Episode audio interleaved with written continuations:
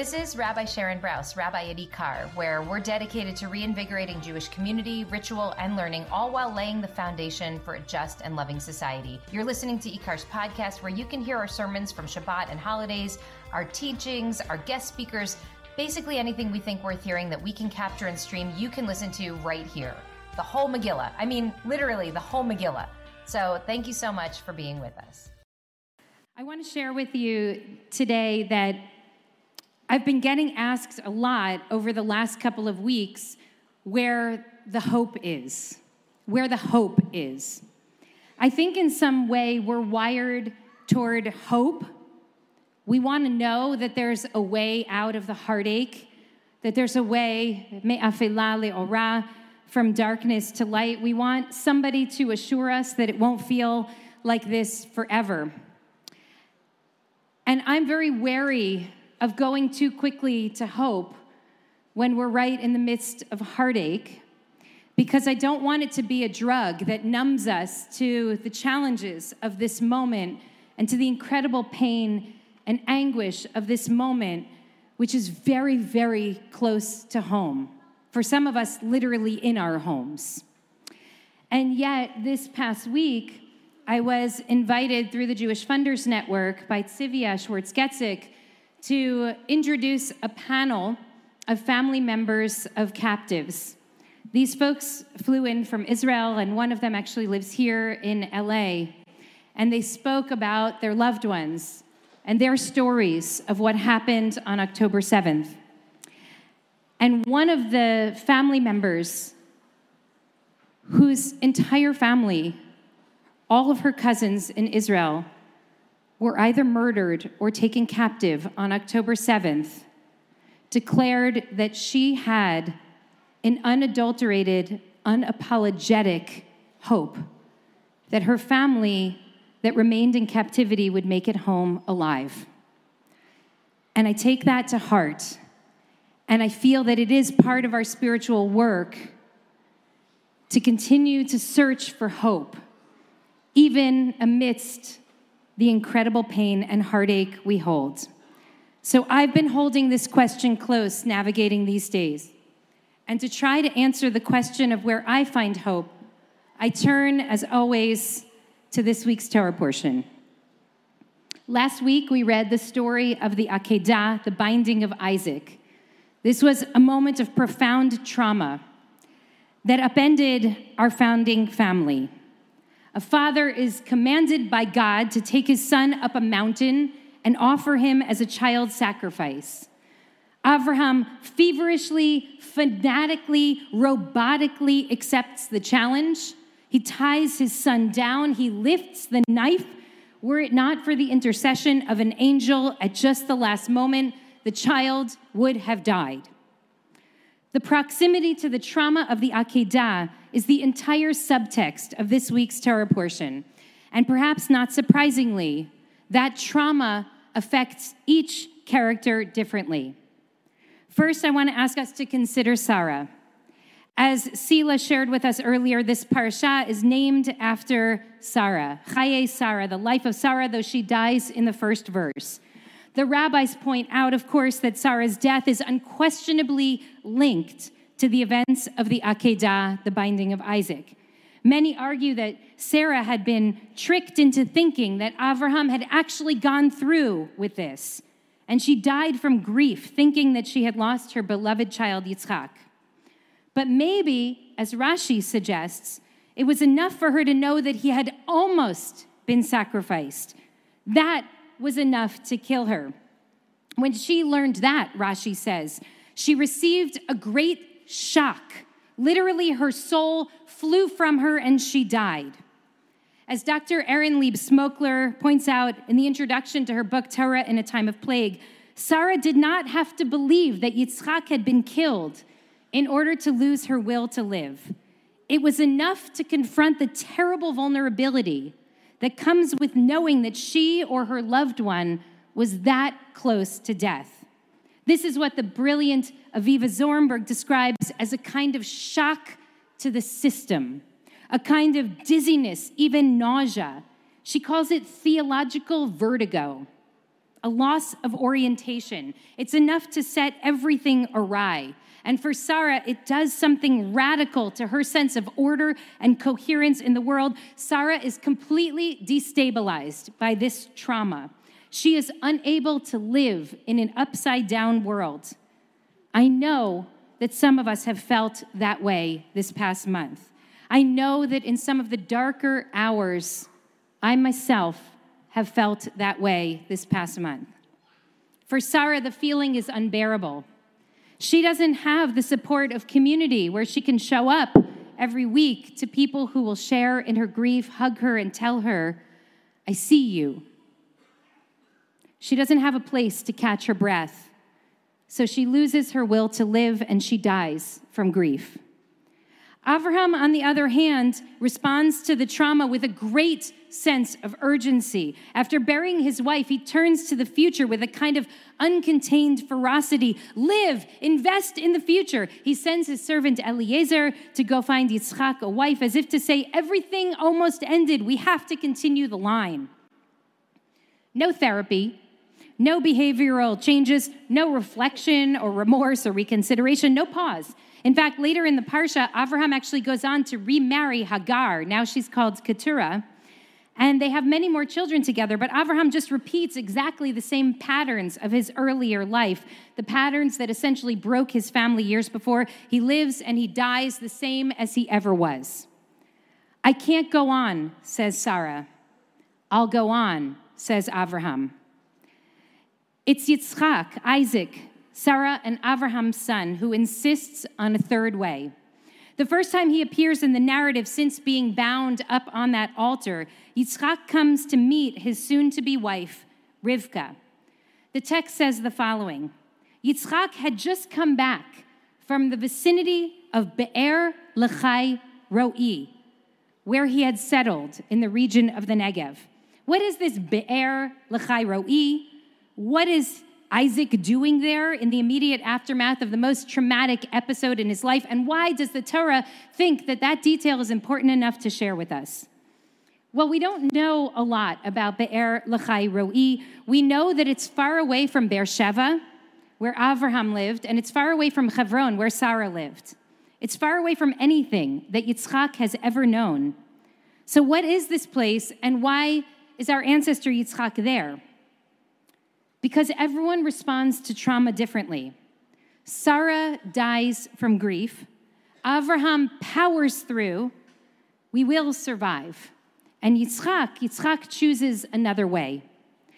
There he was on top of that mountain, lying beneath the sword's edge it is in that moment that he sees the story of his life with a glaring moral clarity. Life is precious and precarious. He must do everything in his power to live with whatever time he has left. His life is saved, and he knows right away what he must do. So, as soon as he is unbound, while his father busies himself with the ram, stay the course, Abraham, stay the course, Yitzchak runs down the mountain alone and he treks all the way to Be'er Lachai Roi, where his brother Yishmael and Hagar, his estranged family, live. He goes and he stays there with them for many years. We don't really know exactly what transpired in those years. When Yitzchak showed up, broken and traumatized and trembling and awake, we don't know how he and his brother Yishmael found their way to one another, how they opened their hearts to each other. Both of them having experienced profound suffering and injustice and pain, but they did. I've always thought that they spend years together talking into the night as brothers do, telling the truth about the heartache that they had experienced, how they were hurt, and maybe how they hurt also. It was there in the place of their shared pain that they drew spaciousness out of narrowness, that they learned to embrace one another, that they began to heal. Both of the men are forever changed by the experience of this post traumatic reconciliation. Years later, near the end of our Parsha, both Yitzchak and Yishmael have built families of their own. And when their father dies, they stand together as brothers, placing earth over his body and laying him to rest with love. Each of these ancestors demonstrates for us a different way that we can respond to trauma. Like Sarah, trauma may break our spirit.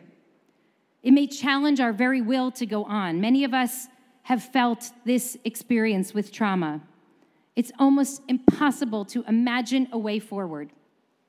Like Avraham, we may be driven to stay the course, no time to reflect. Victory is our goal. Or maybe we're like Yitzchak, compelled by the realization of our vulnerability to ask the question what do we need to do to build the kind of world that we want to live in? Know that to ask a question like this, Yitzchak needed to break the script. He needed to forge his own path. He needed to take a risk. Yitzchak here is obviously an outlier. Out of the narrowness, he fought to create spaciousness. He fought to see humanity, even when his own humanity had been denied. He fought for complexity in a world of simplicity, for fluidity and growth in a world of rigid binaries. His path may be an outlier path, but it's the one that cries out to me in this moment, in this time of rigidity and of false binaries. If you mention the children of Gaza, you are propagandizing for Hamas. If you post a picture of a kidnapped Israeli child, you must support the annihilation of the children of Gaza. You're either with the Palestinians or you're with the Jews. You're either with Hamas or you don't support justice for people of color in America. You silence your dissent and support this Israeli government in wartime, or you are a traitor. You either decry, deny, and vilify Israel, or you have blood on your hands for supporting settler colonialism and white supremacy, never mind the fact that the country was built not by European landowners feeding their desire for wealth and wanderlust, but by refugees of pogroms and genocide who literally had nowhere else to go, who were returning to their own ancestral homeland, and who are, by the way, 57% Mizrahi, Sephardi, and Ethiopian people of color, by the way. I myself have been swinging wildly from moment to moment in a state of emotional upheaval that I can barely recognize. I can see Sarah despairing in this moment, just retreating from the world for a while. And I can see and understand Avraham's entrenchment, his need to just push forward in a simple and uncomplicated way. But I know in my heart that there is another way. So consider this just the latest installment over the past five weeks in my series, There Must Be Another Way. Because I read in Yitzchak's visit to Be'er Lachai Roi something of grave importance to all of us today. In an outstanding piece that came out this week, journalist Julia Ioffe writes the following. Please tell me if this resonates with you.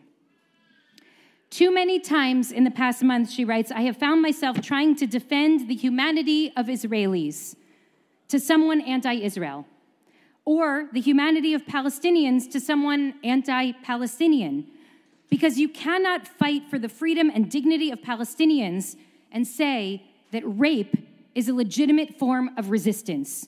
Just as you cannot fight for the protection of Jewish life if you think that Palestinian babies deserve this but Jewish babies do not. Because I do not understand why the death and suffering of people on the other side evoke not empathy and grief, but fury and suspicion. She writes If your heart doesn't break on its own, you have to break it yourself. Every time I have to say this, she says, something inside me breaks too. Every time I feel a little bit of earth connecting me to the other person, snap off, and the water comes rushing in every time I feel like I'm on an island, drifting farther and farther from land. Land occupied by screaming, angry tribes.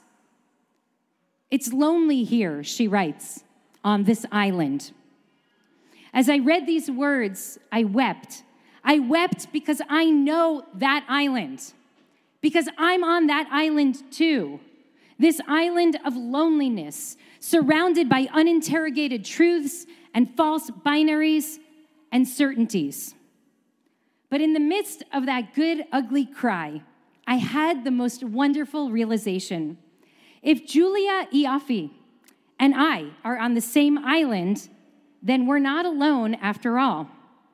And then I realized that it's not just the two of us on this island, because many of the people in this room are on that island too, some of my favorite people in the world. And many of our friends and our colleagues around the country and around the world are also on that island. This island, our island, is rooted in the premise that all people, all people, are created in God's own image, that we have a special connection and obligation to our family, our Jewish family. And that does not in any way diminish our connection to our human family. We people on this island abhor violence. We don't want anyone to suffer. We believe in healing and redemption and justice for everyone. On this island, we know that there's another way, a better way, that there can be a shared future for Israelis and Palestinians, most of whom, most of whom do not want to fight to the death, but just want to live in dignity, with security, with a chance for a future. On this island, we disagree with each other, but we love and respect one another. Instead of throwing violent slogans and ill conceived certainties at one another, we listen to each other and we learn from one another. We are enriched by our differences, not threatened by them. This week, a friend, a civil rights leader in Israel, told me that her little children were asking questions about the kidnapped Israelis. They were especially concerned about the children. Ima, they asked, how did Hamas get the captives into Gaza? She said they brought trucks and they drove them over the border. The children asked, but how did they arrange enough car seats to drive the children there safely? On this island, we want our children to have a future, all of them. On this island, we know that holding many truths does not make us crazy, it makes us human. We know that standing on the side of humanity may make us lonely, but it does not make us wrong. On this island, Jews and Muslims remember that we are cousins, that our destinies, like Yitzchak's and Yishmael's, are all wrapped up in one another. That even after a lifetime of heartache, we can and we will find a way to one another. Last week, Donniel Hartman said something that I found very profound. In Jewish history, he said, it's often tragedy that has forced us out of the mediocrity of the status quo.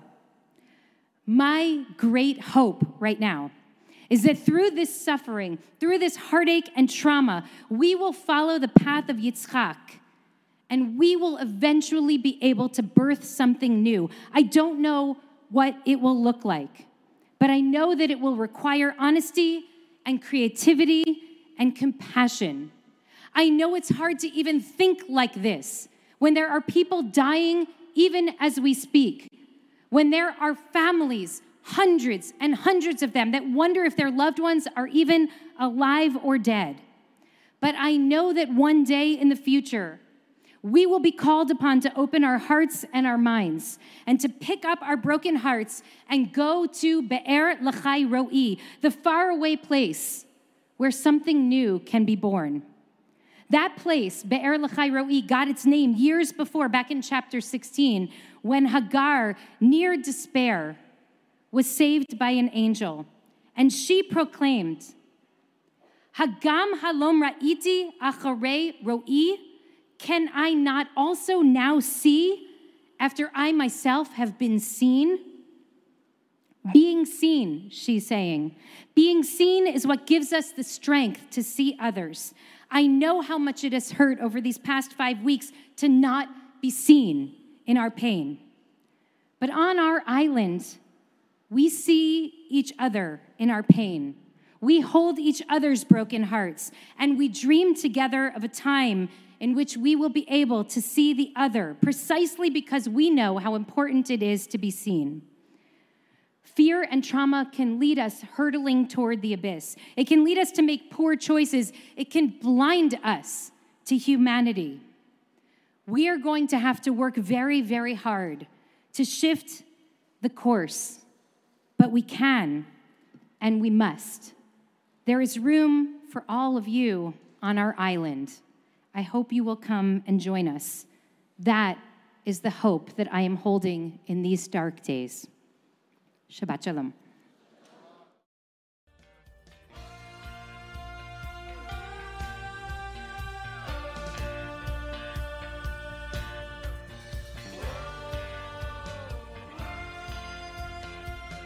Hi, it's Rabbi Brous again. Thank you so much for listening. Want more content like this? I hope you'll subscribe and please consider making a contribution to IKAR so we can continue to work toward the fulfillment of our mission to reanimate Jewish life, to embody moral courage, to nurture the spirit, and to work to decipher what it means to be a human being in the world today. Visit our website at ikar.org. That's I K A R.org. And I hope to see you, maybe even in person, sometime soon.